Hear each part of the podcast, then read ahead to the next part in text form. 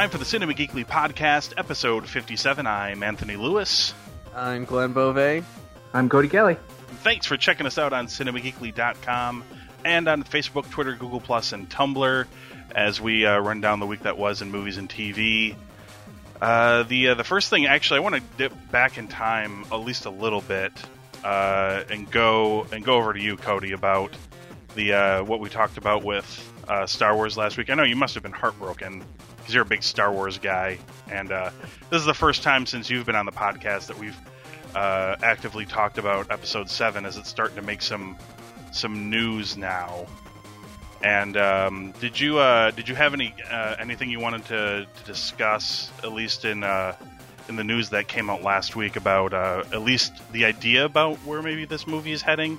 That the ideas from Michael Arndt that they'd scrapped, and the ideas moving forward from Lawrence Kasdan and J.J. Abrams. I just think it's cool. I mean, you touched on it a little bit last week about maybe giving like Luke and Leia and Han a kind of a send off. Yeah, but I think it's good, at least initially, for this first movie to focus on those guys, because it's gonna get all of the old fans. And it's still going to, because it says Star Wars on the marquee, it's still going to get all those new fans, too, that are waiting for something fresh. So I think it's good that they're going to have all the original, hopefully, at least, all the original cast in and give them, like, a big chunk of the story. Yeah, it sounds like everybody's still treating it like they're rumored to be in the movie, but whenever people talk about the movie, they basically talk about it like they're in the movie. Like, there really is no rumoring or negotiating. Like, they're in the movie. Like, they're prepping the movie, and et cetera, et cetera, et cetera. So my guess is they just have not made any formal announcements, and they maybe want to wait for some big formal announcement. But I don't know. It's the conundrum that J.J. Abrams and company were in with Benedict Cumberbatch's Khan. Everybody kind of knew it was already going to be Khan before any news about it really came out. So I don't really know what the surprise is going to be. Like, if they're like, oh yeah, these people are in the movie officially. And I think most people by that time are going to have already assumed that they were in it, just because, you know, it's been the talk for months, essentially. I mean, I think George Lucas even confirmed that they were in the movie like 5 months ago or something like that. So they just haven't made an announcement. So I'm presuming that they are in. And yeah, and go ahead. I don't see how they could do it in the first place without them at least in it for a little bit, because otherwise it's just going to be like some huge explanation as to why they're not there. And right. I think it would be a letdown.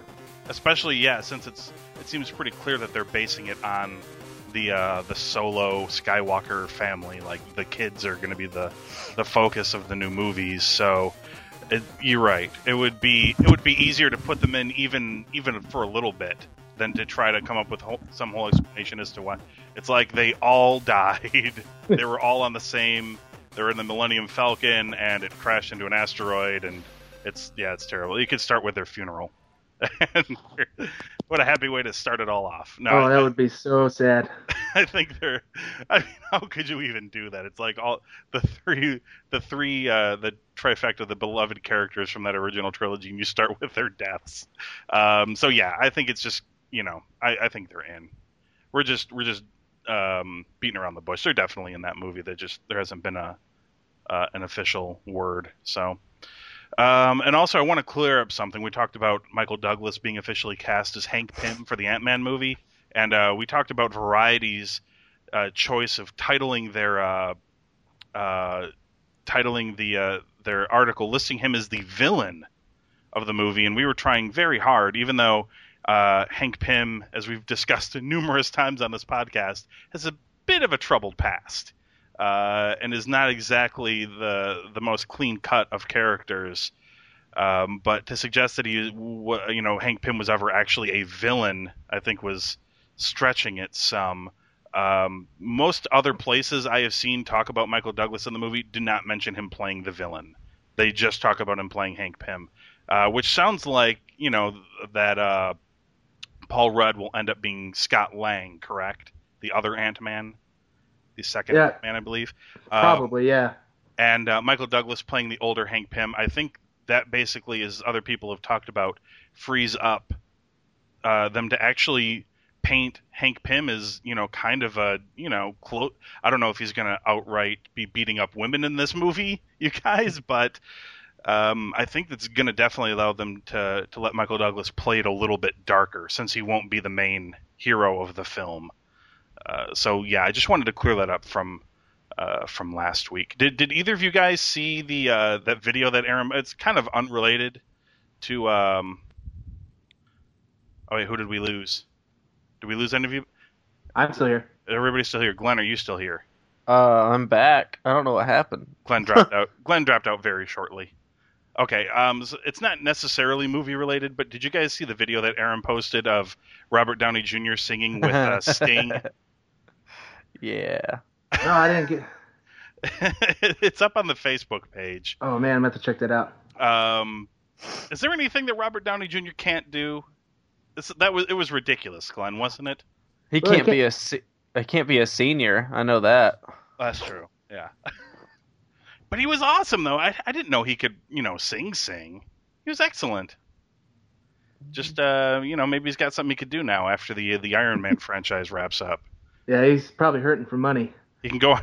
Oh, absolutely. He's down on his hands and knees at the feet of Sting and the Police. Just take me on tour with you guys. But, yeah, it's kind of unrelated to movies, but it is Robert Downey Jr., inclusive, so check it out. It's amazing. Glenn, the Oscar nominations were announced, aka the I think what they really just do, Glenn, is just carbon copy the Golden Globe nominations and then erase a few people here and add a couple people here, but it, largely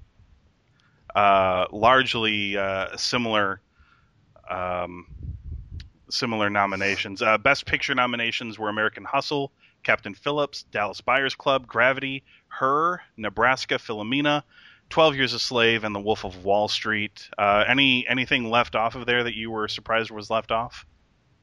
No, not Best Picture-wise. The only thing I was like with Best Actor was just interesting who was going to get that fifth spot. Either it was going to be Robert Redford or Bruce Dern, and Bruce Dern got it. So that was... That was really the only thing that was that surprising. Is that a snub, as they like to say? I don't know. I haven't seen All Is Lost. I want to.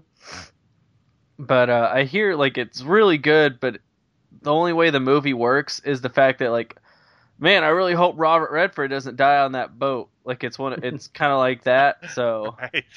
I'm trying to think if there were any other... I'm sure there were... Was there anything else that people considered snubs that you read about? I know there's got to be at least one or two that people were like, I can't believe so-and-so didn't get Best Supporting Actress or something. I mean, I guess Tom Hanks for Captain Phillips, but it wasn't like... Oh, that's a tough crowd, though. And Joaquin Phoenix. Like, it wasn't anybody being a snub. It was just... It was really crowded this year. So yeah. Someone was going to get left off, and this year it just happened to be two or three. Right. It's not really a snub if... You know, it's not really a snub if the competition is just so packed, as you noted. To me, the last real snub I remember. I mean, most of the time there's snubs when an award needs to be given to somebody, and it seems obvious that the award is going to this person, and then it doesn't. Then people seem to like. I remember the year that everybody thought Mickey Rourke was going to win for The Wrestler. And then didn't, and then people speculated that it's because the Academy doesn't like Mickey Rourke. He should have won that year. Yeah, I agree. I know. I agree. I don't have anything. I want to bring this up just because this kind of 2 points that kind of bring about the how preposterous the Oscars can be, and I think everybody kind of knows that it is, you know, a pretty political system, and you know, I constantly hear about. Fucking film companies whining and dining voters and shit to try to give their film consideration. Oh, yeah. No, totally. Which seems absolutely ridiculous, but, you know, whatever. It's like lobbyists and government. It seems to, you know, so therefore it makes it automatically horrible, in my opinion. But just 2 points. And the first point is nothing against Jonah Hill, who is nominated for Best Supporting Actor again. for The Wolf of Wall Street. I heard he was really good in that movie. I heard the movie's really good. And he was also nominated for Moneyball last year, which I did see, and he was fantastic in Moneyball and definitely deserved. So I'm not saying this to Jonah Hill as he in fact might even agree at how preposterous this sounds, but I think Jonah Hill now with his second award nomination for the Oscars has more nominations than Robert Redford. And because Redford only has one nomination, correct, Glenn? I think he's only ever been nominated once. Yeah, for the Sting. And Gary Oldman also only has one. That we don't need to talk about Gary Oldman, because I love Gary Oldman. He is completely underrated. Oh my God, he's so good. Yeah, it's stupid. I love Gary Oldman and everything, but. Well, I shouldn't say everything, but almost everything. And this is like nothing against Jonah Hill. I'm just picking out Jonah Hill because he's relatively new and up and coming. And at least in dramatic performances, obviously, he's got a long history of comedic performances. And I think they use him to just point out the absurdity, because it's like, look at, the movies he started out doing, the Academy would never give a second look to. And it's like, look at the ridiculous back catalog of guys like Redford or the guy I just mentioned, Gary Oldman. Just look at those guys' back catalog, and to see that they've only been nominated once ever is kind of ridiculous. The other absurdity, of course, Aaron and I's favorite part of the Oscars is always in the technical categories, because most of the movies we like only get technical nominations for whatever reason. I'm just going to go with the Academy is too terrified to put extremely popular movies in the nomination process. Although I don't think it would ever really hurt to put more popular movies. Didn't they try that one year? In hopes to boost their ratings or something like that? I mean, it's not like these movies aren't popular. I mean, Gravity... you're correct. A buttload of made a buttload of money. I mean, American Hustle cleared over 100 million. Wolf of Wall Street cleared over 100 million. 12 Years a Slave cleared over 100 million. I mean, there are movies. I mean, they've been successful. The only thing I could think of, like a movie that came out of nowhere and got nominated, and I enjoy, but I think it's completely overrated, is Slumdog Millionaire. That was kind of like the one I would say that was only in there because of its success. Same as Avatar. I mean, anytime James Cameron puts out a movie, it gets nominated for whatever reason. Right.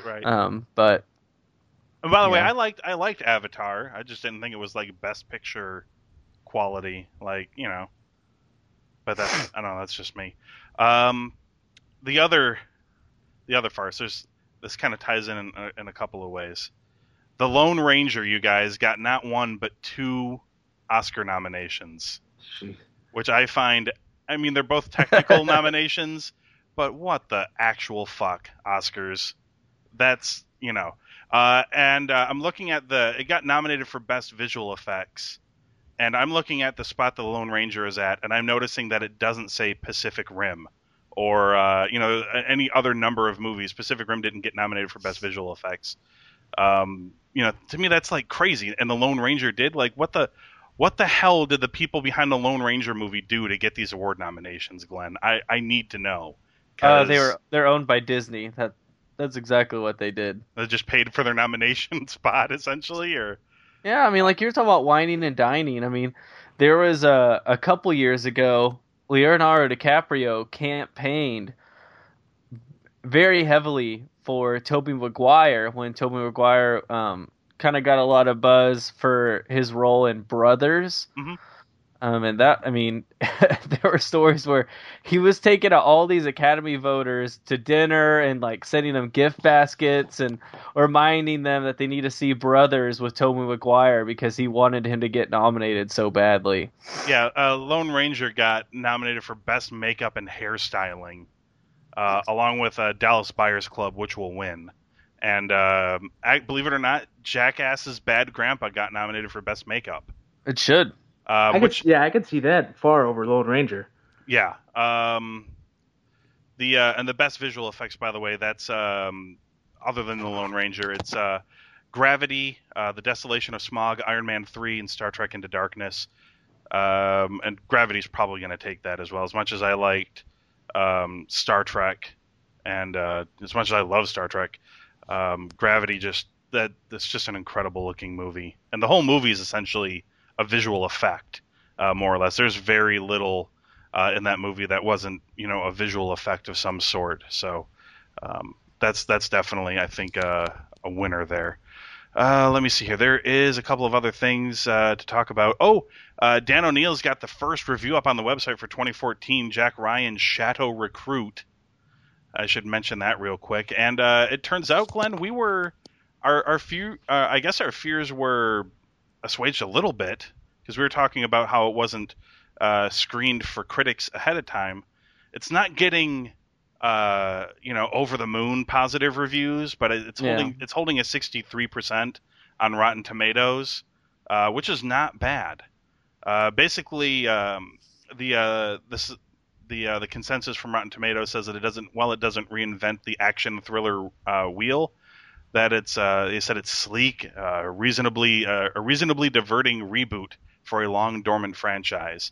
So it sounds like they're actually off on a good foot with Chris Pine as Jack Ryan. I don't think those movies ever were gigantic box office films, but it definitely is faring better than probably Patriot Games.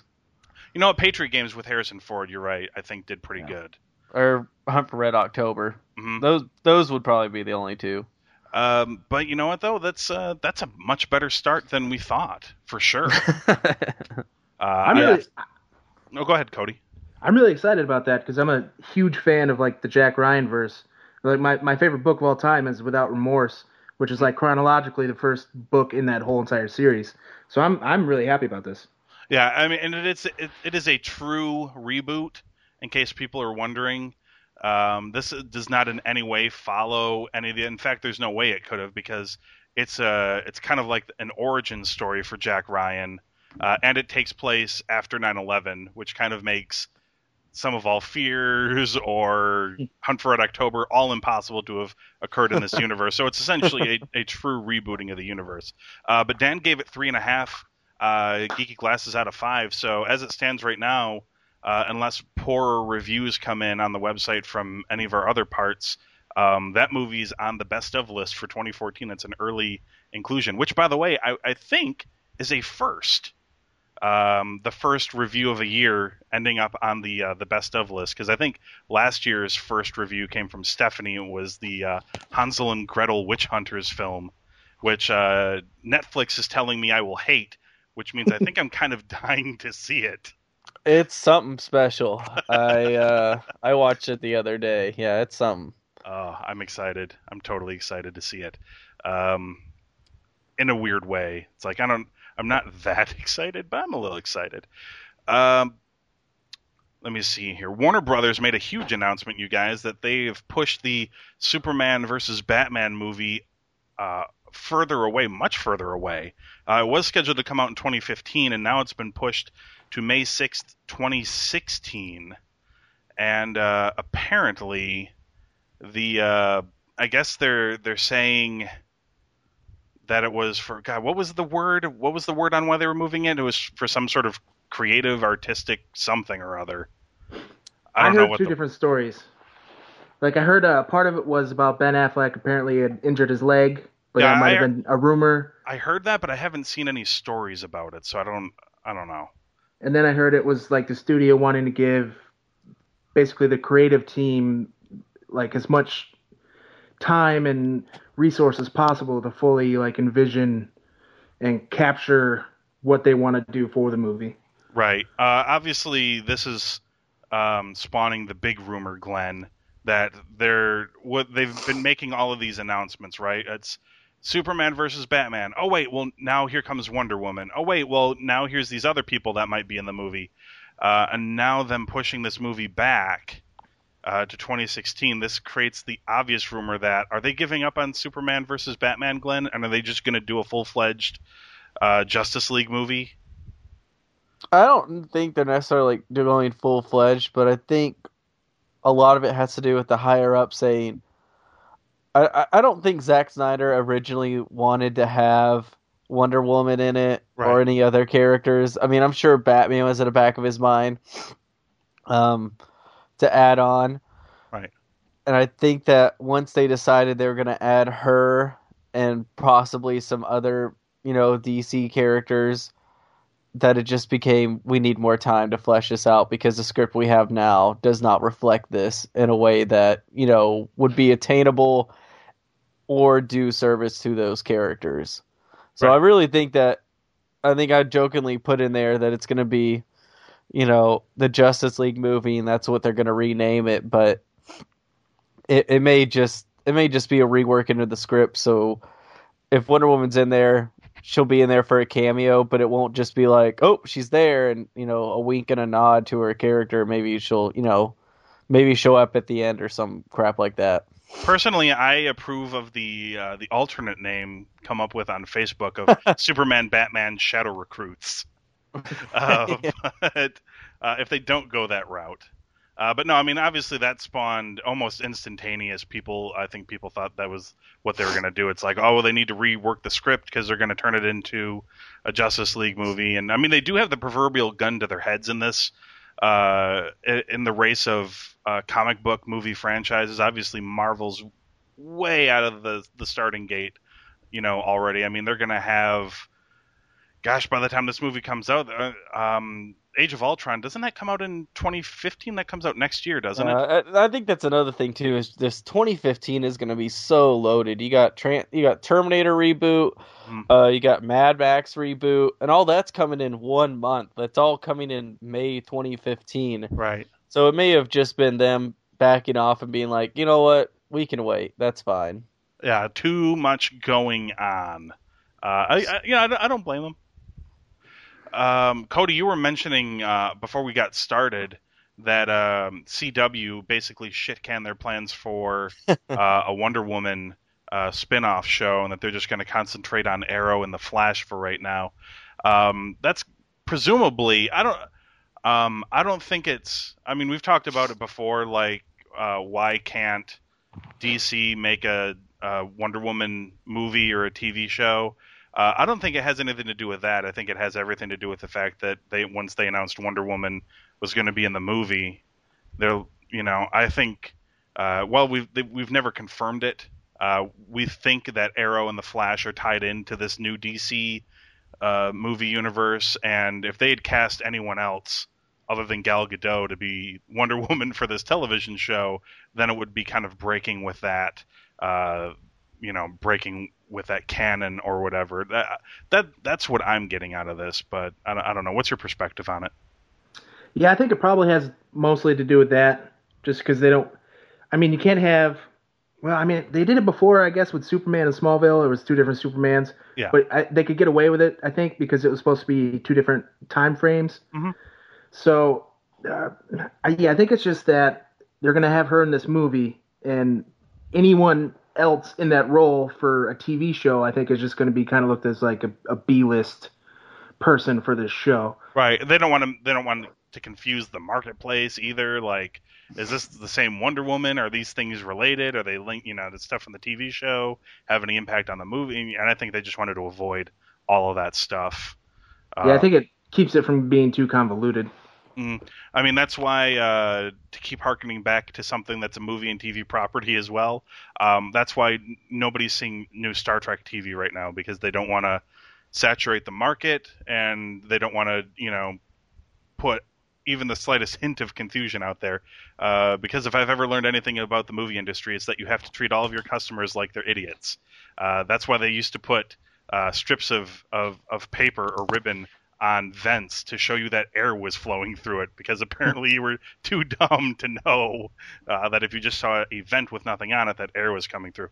So yeah, I don't know. I think that's largely the reason, though. They just didn't want to confuse brands or anything like that. Although, Glenn, would you agree that they do seem to have some sort of issue with getting Wonder Woman off the ground in any way? Yeah, I mean, it's just like we've discussed before. Female characters are They just don't have that kind of reach like a male character does, just the way society has been formed and us being completely patriarchal. Right. It's just, I think it's just a habit of us as a species, not necessarily bad creative rights, but you know, you have things out there like Hunger Games and Twilight to a certain extent. So it's not like there's room for heroines, or as we talked about with Orange is the New Black, like there's room out there for it. I just think that with those type of properties, you can mess up on it. You may would be like, well, the only way it can sell it is sex appeal, you know, with Wonder Woman, and you can kind of make her character a little demeaning in her outfits, which her outfits, you know, aren't exactly Puritan, but. You know, I think it's just a matter of it's a complicated character to balance and to give a good story around that you'll be able to sell. We've got some more Star Wars Episode 7 news that I want to toss out. Last week we talked about the possible casting choice of Jesse Plemons, who played Todd on Breaking Bad, the creepiest motherfucker who ever lived.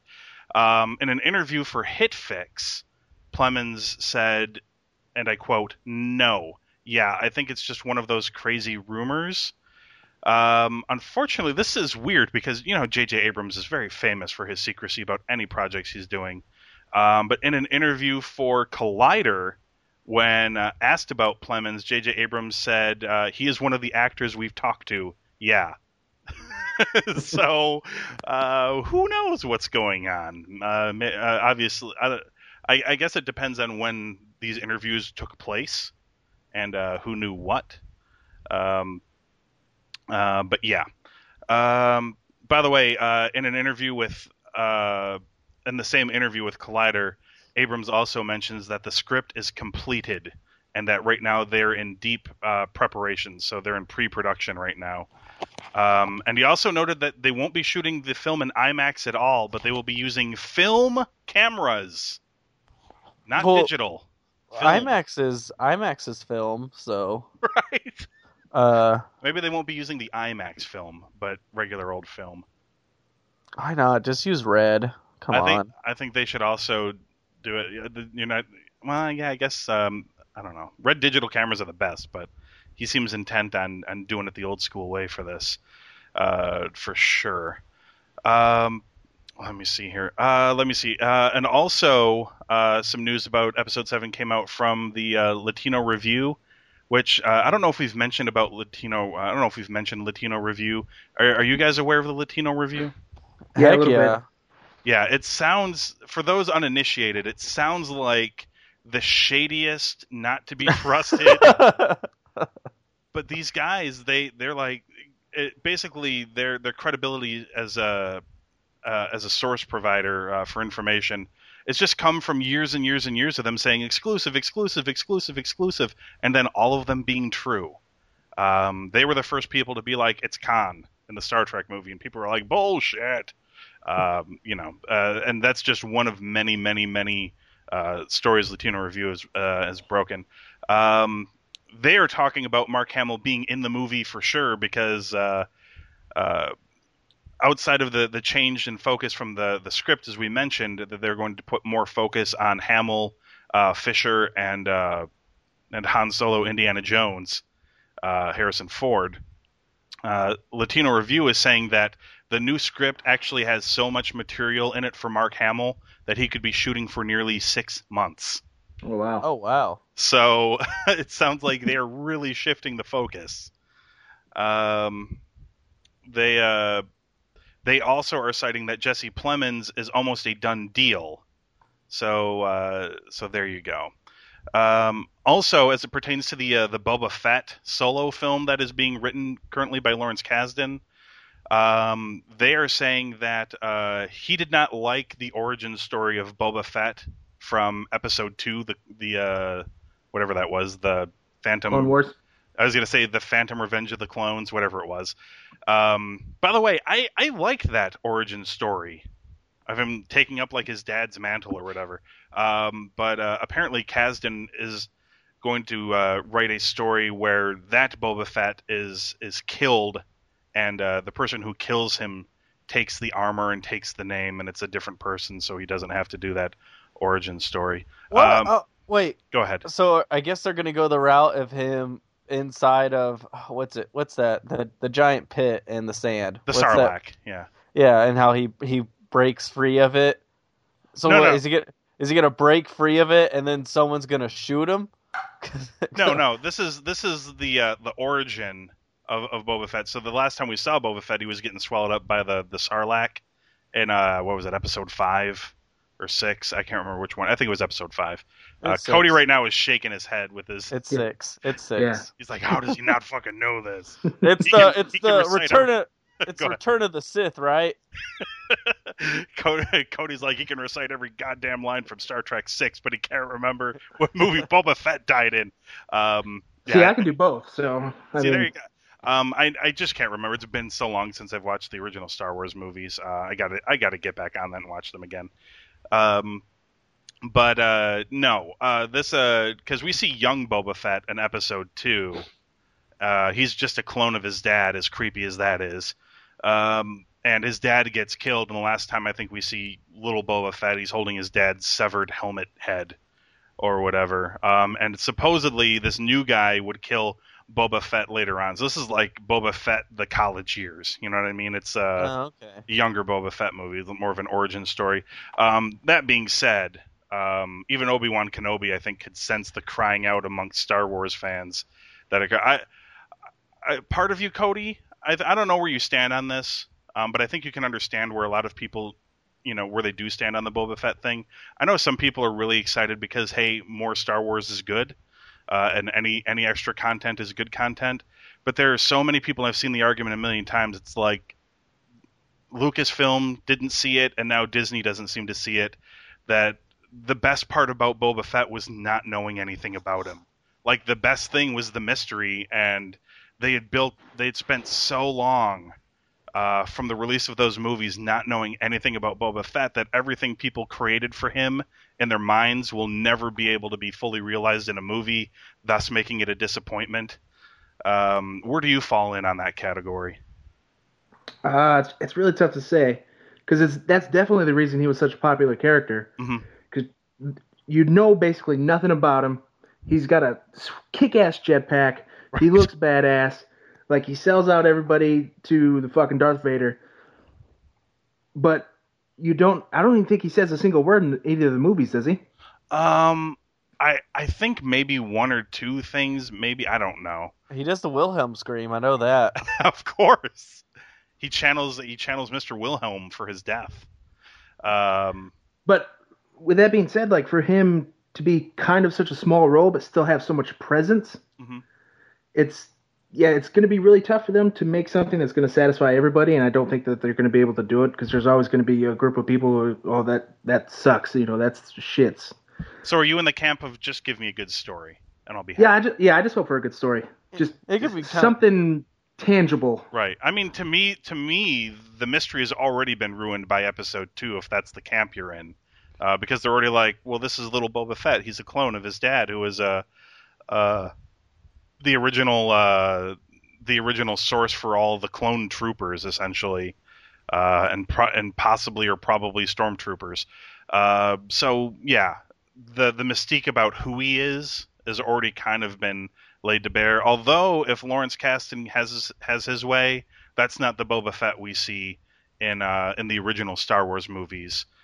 So maybe, and you know, Lawrence Kasdan, of course, is the guy who did write the most popular and probably the best of the original trilogy, of course, The Empire Strikes Back. So if anybody can take Star Wars and do something good with it, it's Lawrence Kasdan. He's got the track record for it. So, and he's got tons of room too, because to go from the cloning station as a little kid all the way to episode 5.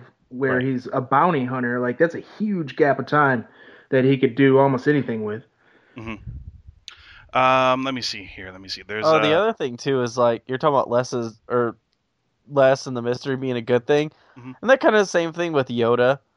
Like, kind of, yeah. Yoda was there, and you know, like, we all love Yoda, but you know, you kind of knew who he was in a matter of 10 minutes, right? And then I feel like, you know, you have three movies where he's a prominent character, and then it kind of takes away from the mystique. Yeah, a little bit. Although I can't be mad at all for that Yoda Count Dooku fight scene, which I thought was fucking awesome. Yep. I could watch it over and over again. So, I mean, to me, it's like it was such a simple idea that when Yoda's not using the Force, he has to hobble around with his little walking stick. But when time comes to kick ass, he just flies all over the goddamn place and kicks ass. I just thought that was awesome. But yeah, I don't want them to go too far with it. Like, I don't think I want a Yoda solo movie. And I mean, I know they could probably do stuff with it. But I don't know. Sometimes less is more. But you know, we'll see. And obviously, Star Wars kind of has dug a hole for itself. I think we need to see how Episode 7 handles itself before they, you know, I mean, I know they're not thinking that way. They're like, we're going to dive in and throw a million movies at you. But from my perspective, I think we need to see how the first movie plays out before, you know, I'm handing over, you know, my money for further movies. So I remember how I can still remember how excited everyone was for Episode 1. So there's a lot of excitement around that movie. Let me see here. Ed Brubaker. Do you guys know who Ed Brubaker is? He did a lot of Captain America comics back in the day. Yep. He had, I think he may be overstating it a little bit, but he was talking about the time he spent on the set for the Winter Soldier movie, and from a guy who's got a lot of experience in the mythos of Captain America, in an interview with IGN said. In his opinion, it's the best movie that Marvel has made to date. And he also says the two best fight scenes he's ever seen on film occur in this movie. And I think this is, if that sounded like it was overstating, I think he topped that overstatement with the following overstatement. It's going to be amazing. It's going to make $1 billion. I got to go and be on set for a while and watch the film and stuff. It was amazing. I couldn't be happier with how it came out. I don't think it's going to do $1 billion. Oh, but I am hearing a lot of positive. This is not the first time I've heard people saying that this Captain America movie might, in fact, you know, shock people with how good it ends up being. Although I'd say, you know, the second Thor movie ended up doing that as well. Like, I don't think a lot of people were given that much time. But yeah, that really ended up being really well done as well. So so far, they're not missing the ball. And the Captain America movie looks like it's going to be completely different from what we were seeing with Iron Man and Thor 2, which I think is the key with all these movies, is to include the characters you know and love, but definitely make the situations unique so it doesn't feel like you're constantly watching the same movie over and over again. And I think so far that formula has been working out pretty well for them. Let me see. Are you guys as excited... excited for the Captain America movie, or where's that landing for you guys on your hype scale? Yeah, I saw the trailer. I think it looks fantastic, and like what you said about it, with it being so different, I think that's awesome, because otherwise it's just movies and all the same stuff is happening, and you can take out Captain America, and you can just throw in Iron Man, mm-hmm. and it doesn't really change anything. So I think the tonal theme being so different is good, and the trailer looks amazing. And I'm a pretty big Captain America fan. I mean, I have a Captain America tattoo of a shield on my elbow. Mm-hmm. Like, I'm pretty hyped for it. Yeah. Glenn, where's this landing on your radar? I guess like movies I'm hyped for the year. Mm-hmm. It's probably number 2. Dawn of the Planet of the Apes is like that. I really want to see that movie. Once they announced Gary Oldman was going to be in it, that was mm-hmm. it. But no, like you said, this movie looks really intriguing. It looks different, and the fact like the creative team behind it is the Russo brothers, which they're most known for Community. Yeah. So I like it whenever there's people who are attached to it. I just wouldn't think of them. Right. And yeah. So for me it just adds a little interest. You know, maybe they're out of their comfort zone, but maybe it's something they can be good at because they have better, you know. They understand comedy timing, so maybe it kind of could work well with dramatic timing, mm-hmm. or, you know, something like that. We don't have any Blu-ray releases to talk about for this week. The next set of Blu-rays comes out after we'll record the next podcast because of our day delay here. So none of those, but in an attempt to pay a bill or two anyway. If you're an Amazon.com shopper, and I know many of you are, including the people on this very podcast, I can think of 3 people on this podcast right now who are Amazon shoppers. Yep. You can totally continue doing the thing you love, shopping on Amazon, but also help out CinemaGeekly all at the same time, and it's really super simple. You just go to CinemaGeekly.com, and on the right-hand side of the page, we have a big button that says click here to support CinemaGeekly. If you would be so kind, you could even replace your old Amazon bookmark with this one. Use it every single time you shop. Does not change your shopping experience one bit. You shop like normal, and you don't pay anything extra but 5 to 10%, or it's 8 to 10% of your purchase gets sent right back to CinemaGeekly as a thank you from Amazon, and that's going to continue to support the website, keep the podcast free, keep the bandwidth allotment that we have nice and healthy, so we can continue to get that content out to you on a regular basis. Let me see. Oh, Glenn, I wanted to mention I saw Her. I know you didn't get the review to me. Yeah, I haven't yet. Yeah, sorry. And that's okay, but I did see it. I'm not writing a review for it. But I just wanted to let you know that I saw it and I thought it was okay, but I wasn't a big fan of the ending. I hate it when movies end like this, and it always seems to happen in these very artsy films. Glenn, I don't know if have you ever seen Another Earth? Yeah, I've seen it. Uh-huh. Did you listen to have you ever listened to the episode of the podcast where I rail against that movie for about 30 minutes? No, I haven't heard you rail about a movie that has like a 98% on Rotten Tomatoes. I loved the movie. It was great. I just didn't like the ending. It always seems like it's the really artsy movies, like open to interpretation kind of thing. Right. Or they don't give you a real ending. Was it like a Sopranos thing? Kind of, sort of. I mean, basically all the computers join in the one and they just leave.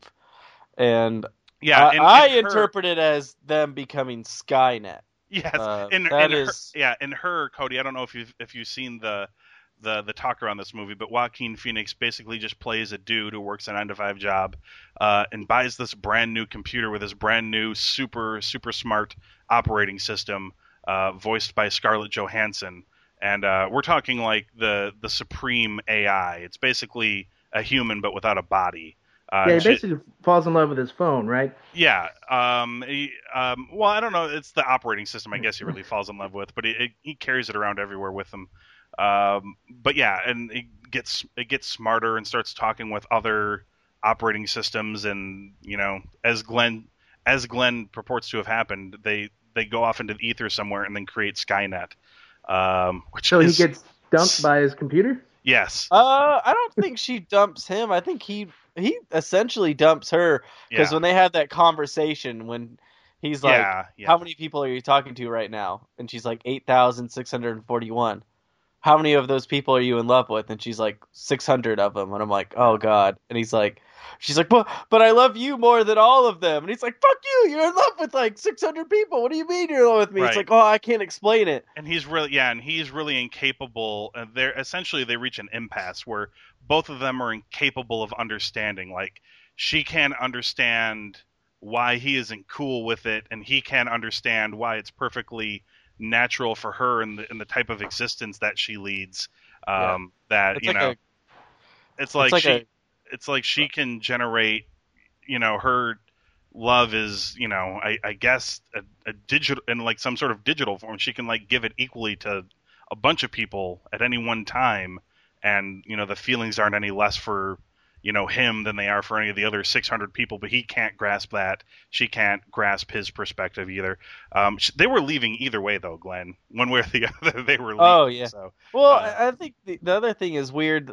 The one thing I hated at first, and then I enjoyed that they didn't do it, was Amy Adams' character. Like, the whole time it's like, oh, it's setting up for them to fall in love and be together. Right. And while you could, if you want to say, oh, that's what happens whenever they go to the rooftop, I think I don't think he ever really considers her as an option because, you know, he stated several times that he just views her as a friend. And I always loved the looks that her husband would give him. Right. Whenever they were talking, like, well, she never showed me this. And it's always like they were completely platonic, that it was never like they I just at first always just assumed it was going to be his sister and they were just going to eventually reveal that at some point. But it wasn't. Right. But I absolutely love the movie. I when I finally get the review done, I'll probably give it a 4 out of 5. But it was very unique, and that's probably what I enjoyed most about it. Was it was an interesting discussion and thought process of absolutely where human development may go to one day. Right. No, and I think it's a tremendous movie and tremendous job. In the performances of both Joaquin Phoenix and Scarlett Johansson, whom, to the best of my knowledge, never acted with each other on set ever. Not even once. I think all of Scarlett Johansson's stuff was, you know, in a voice in like a booth somewhere.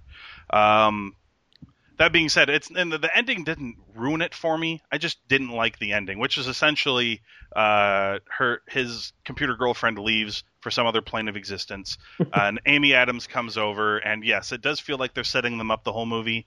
And you know, she's in tears because her OS that she was great friends with, you know, left along with all the other ones, and you know, they do lead you to believe, oh, this is where they hook up, and obviously they don't answer that at all. So I guess you could leave it to your thoughts, I guess. But basically they just go up to the rooftop and then they just sit down and she lays her head on his shoulders and they just stare at the cityscape, and that's the end of the movie, which I don't feel like is an ending at all. It just feels like that's where they decided to stop the movie, but it doesn't necessarily mean that it's an ending, which I don't like. But if they are leaving the ending open to interpretation, as soon as the camera goes black, if it were to fade back in, they would stand up, look at each other lovingly, hold each other's hands, and then jump off the building. Yeah, the whole thing sounds incredibly depressing.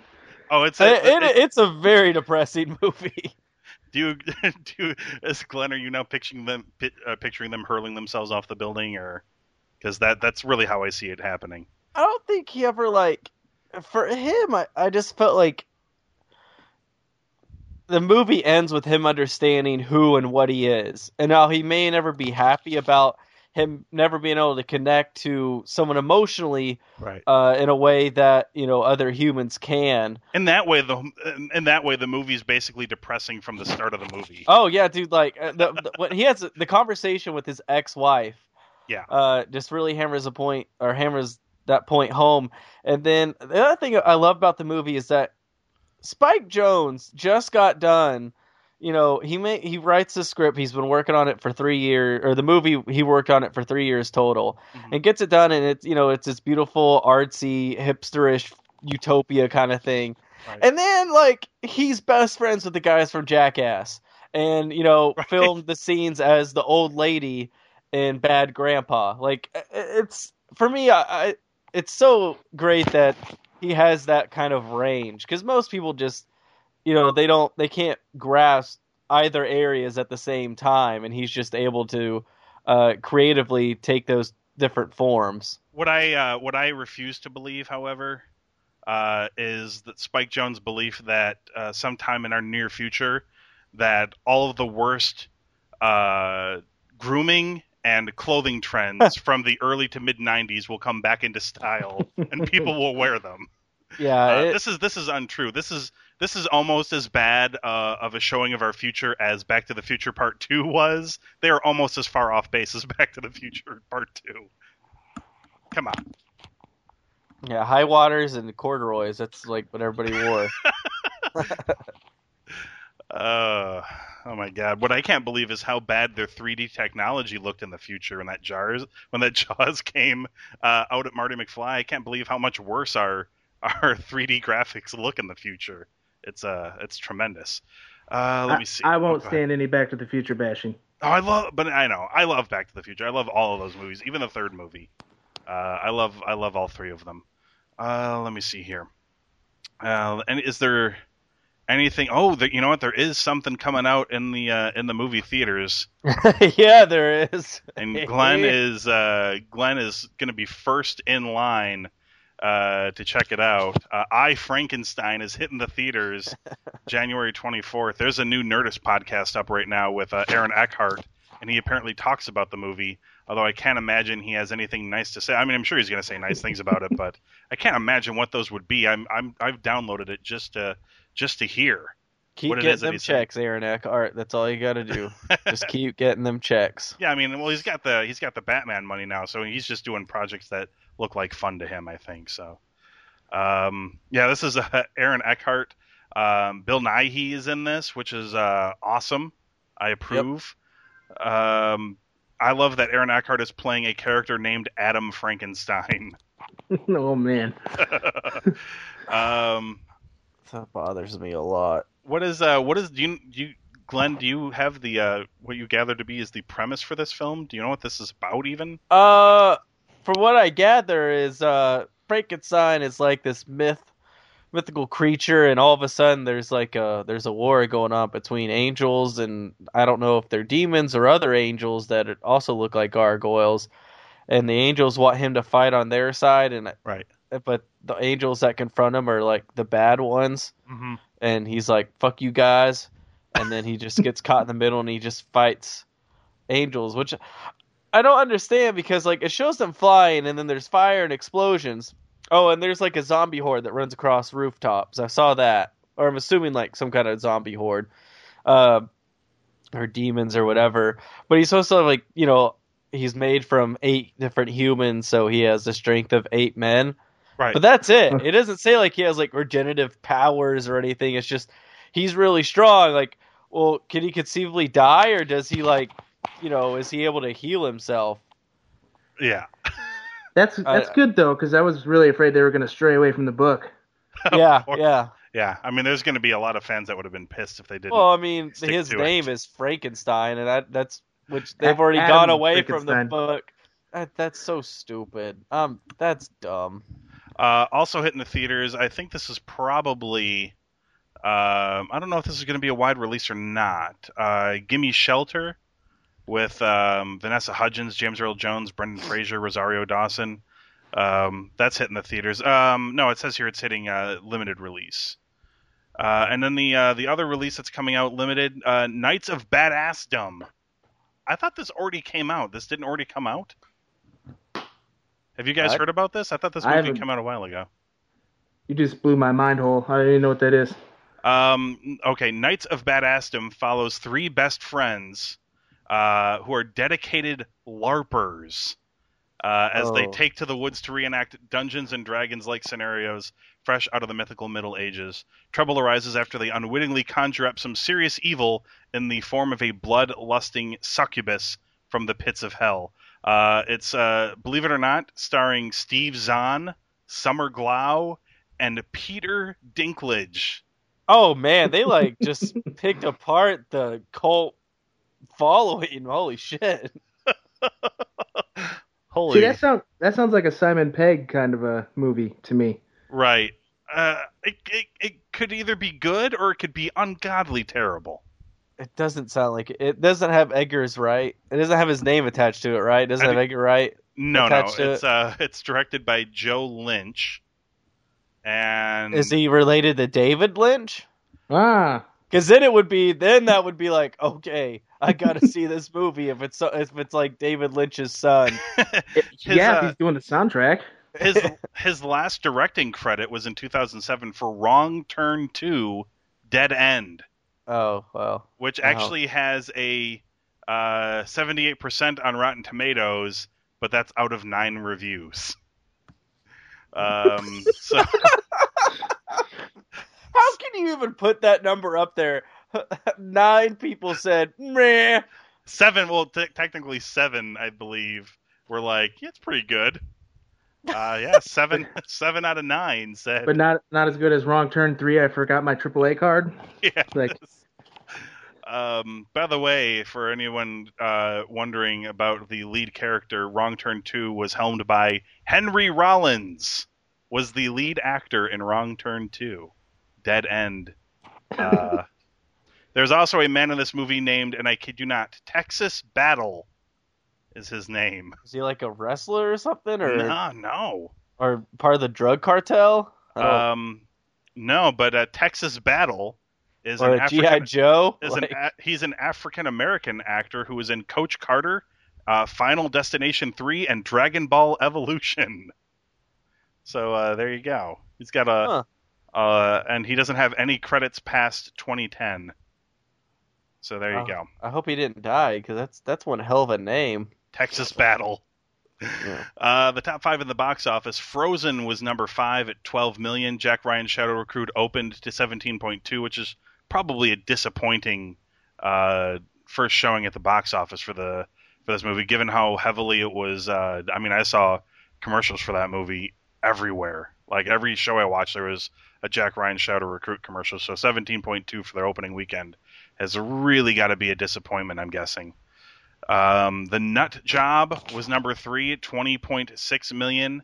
Lone Survivor did $23.2 million, and of course, as we should have all predicted, Ride Along with Ice Cube and Kevin Hart did $41.2 million, despite a strong 15% on Rotten Tomatoes, and that is out of 79 reviews thus far. So, not a popular film. Basically, they're like, Kevin Hart's the only good thing about this movie, and that doesn't even last the whole movie. So, yeah. I'm kind of surprised that beat Nut Job. Yeah, me too. I thought Nut Job would be a little higher up, although Nut Job is actually rated worse critically than Ride Along. The Nut Job has 13% on Rotten Tomatoes. This is the weirdest thing I've read for an animated film. I don't watch a lot of animated movies, so Glenn, I know you've watched an animated film or two. Maybe you can elaborate on this. But the first line of the consensus is, it's hampered by an unlikable central character. I've never seen an animated movie where the lead character was unlikable. Like, they're always adorable and cute. Are there any like annoying animated leads? I can't really. Maybe the kid in like Black Cauldron, maybe was. And I guess Arthur and Sword in the Stone was kind of annoying. I mean, I only liked it because Merlin did magic and changing the jackrabbits and stuff. I can't think of anything that was hampered by a unlikable lead. Well, this might help. Number 1. The lead was voiced by Will Arnett, whom I like very much, but he does not have the voice of a likable person. And on top of that, apparently the name of the lead character in this film is Surly. So right there, you've got a character named Surly, and he's being voiced by a dude who can't really do a chipper, happy voice. Club sauce. He's basically saying this...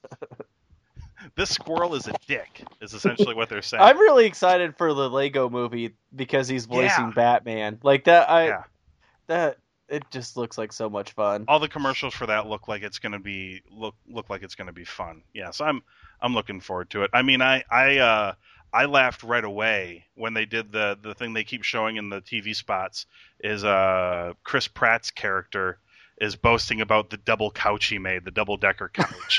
And it's like anybody who ever played with Legos did stuff like that. You know what I mean? It's like, I built a double-decker couch. So seeing that they make those kind of jokes already makes me happy, because I'm probably going to see at least a half dozen or so other nods to things I'm positive I would have done in the past.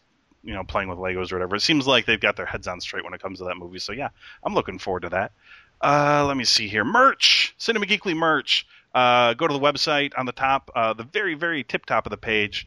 We've got a bunch of links, among them a merchandise link, which will take you to cafepress.com/CinemaGeekly, there from which you can buy a bunch of CinemaGeekly stuff.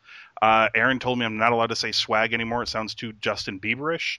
So we're not going to say swag anymore, but tons of CinemaGeekly merch, from shirts, stickers, sweatshirts, hoodies, mugs, tumblers, iPhone cases, laptop skins, mouse pads, all that sort of great stuff. Tons of junk available on there. I'm going to work on getting that shop upgraded as well, so we can start putting more and more designs up, and not just the CinemaGeekly logo. There are a couple of people who have already bought some CinemaGeekly shirts. Oh, awesome. So if any of you guys actually decide you're brave enough to slap that bad boy on and take a picture of yourself or something and send it to us, I'm sure we'd be more than happy to throw it up on the Facebook page or give you guys a shout out or something on the podcast for sure. So more than welcome to do that. Let me see here. I think that'll probably wrap it up for the week. Unless we're missing something. Did we miss anything? Well, anybody who's in the who lives near or around the Dallas area or in Texas. Oh, that's right. February 8th and 9th, they have the Dallas Comic-Con Presents Sci-Fi Expo, which they have people. The people who are headlining it are Carl Urban from the Dredd movie and the Star Trek movies, and Lord of the Rings. And Stephen Amell from TV's Arrow, Peter Weller, a.k.a. RoboCop, yes. Lee Majors, who is the $6 Million Man, Alice Eve, who's also in the Star Trek movie, or one of my favorite movies, She's Out of My League. Oh, I thought you were going to say Men in Black 3. I really don't like that movie, but that moment at the end of it... it was good, wasn't it? Yeah, like, it almost completely redeems the whole movie of just like, okay, this is kind of stupid. Yeah. And then the end, I'm like, oh shit, It was so adorable, right? Of course, Glenn is conveniently forgetting the two best people that are going to be there. Of course, we're talking about Karen Gillan and Sylvester McCoy, most famously from Doctor Who, but Karen Gillan's going to be in Guardians of the Galaxy. Sylvester McCoy's been in the two Hobbit movies as well. There's just it's a great group of people. I think Glenn is going to be snapping as many photos as he can and grabbing some video if he can, and perhaps if he can even trap Sylvester McCoy in the bathroom, could snag an interview perhaps. So you never know. Glenn could be... Are you going to troll around the bathrooms waiting for celebrities to appear, and then you'll ambush them as they come out of the stall? Well, they kind of have like a back room kind of deal. They usually like they're kind of sealed off, or not sealed away. Like they have their tables, and then they have there's a section of the building that is closed off, like basically an entire stairwell and access is just for celebrities and personnel that are volunteering and that kind of stuff.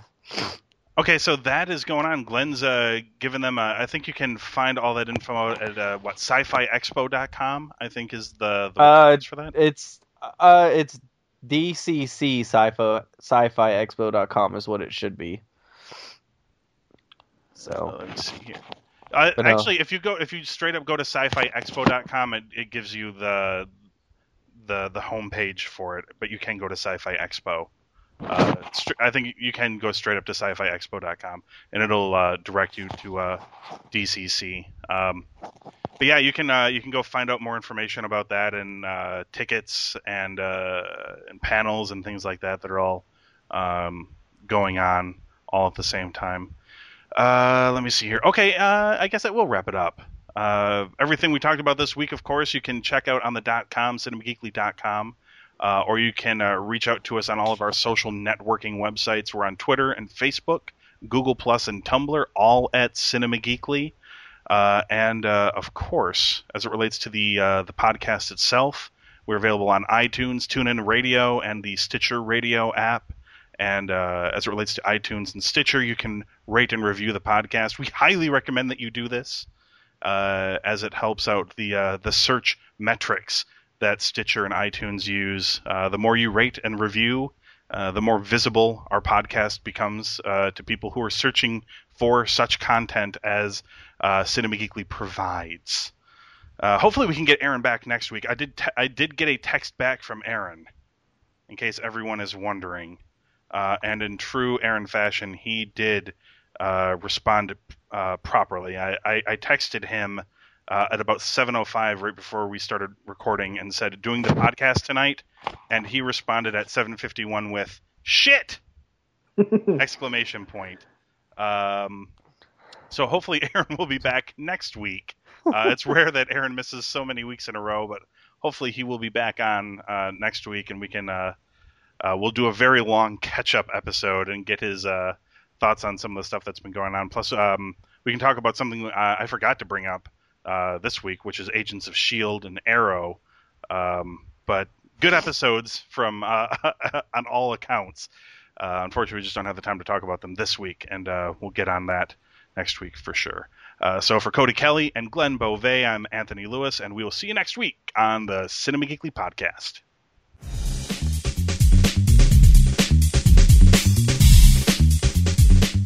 Hey, Aaron, I got a question for you. Yeah, what's that? Who would you say is your favorite DC female superhero who also happens to have an invisible jet? Wow. Well, she would definitely have to be from the Amazon, and I would want her to be the leader of the Amazon. So if you were, she would be an Amazon Prime. So I would have to say Wonder Woman would be my favorite. Amazon Prime, Aaron. That's amazing that you just happened to drop that reference. That's incredible. Uncanny. Because Cinema Geekly has sold out to Amazon, as a matter of fact. What you say? Yeah, that's true. Amazon Prime. We love it. In fact, I believe you also use it. I use it as well. I use it every day. And just to actually show you, that we have absolutely no proof of this, however, but to show you how sincere we are about Amazon Prime, we've been using it long before CinemaGeekly started affiliating itself with Amazon. Yeah, we're old-school Amazon backers. We just love it so much. We do. We decided, why not? Let's share it with the world. Let me tell you about it real quick, everybody. It's kind of like Netflix a little bit. There's over 30,000 movies and television shows that you can stream on various devices, like the PlayStation, Xbox, Wii, Roku, TiVo. I think you can basically get an Amazon Prime app on anything that comes with app capability. The fun does not stop there. If you shop Amazon, I know a lot of people do. Mm-hmm. You don't just get all of the movies and the TV shows streaming for free, but you also get free 2-day shipping on literally a gajillion items. And wow. I don't think I am overstating that. I don't believe you are. I mean, to me, that makes it far superior to Netflix, because I don't get free shipping with Netflix. A gajillion items. If you happen to own the Amazon tablet called the Kindle, not everybody does, but some people do. And if you do have one, especially for your reading purposes, Amazon Prime also gives you the Kindle lending library, which means you can kind of go to the digital library, borrow books. You don't even have to buy them. You can borrow them, read them, send them back, and get another book. $79, but that's for the year. That's a one-time payment for the year. And if you piece that out like Netflix, it's actually $20 cheaper than Netflix. And you get free shipping? Free shipping. Wow. Tons of movies, tons of TV shows. It's got a lot of free books. It's got a lot of the same content that Netflix has, and some stuff that Netflix doesn't have. They actually have a lot of stuff Netflix has. Netflix lost all their license to a lot of stuff, like as far as ESPN, kid shows, things like that. That Amazon Prime still has. Stargate, just throwing it out there. I'm a big Stargate fan. Amazon Prime, they've got a sweet deal going on with us specifically right now, and you don't actually have to spend anything, and you can help us out. There's a banner on top of cinemageekly.com. You click it, it takes you to where you can start a free trial for 1 month with Amazon Prime. If you sign up for that, Amazon sends us money. How cool is that? They send us money to help with our server costs and bandwidth and all of that internet bullshit. And it doesn't cost you anything to do the free trial. You get it for a month. If you love it, spend $79 and enjoy it for a year, because I am never not subscribing again to Amazon Prime, just because it has literally been that helpful. We buy a lot of stuff from Amazon, and I like watching television. So take money away from a giant corporation. Right.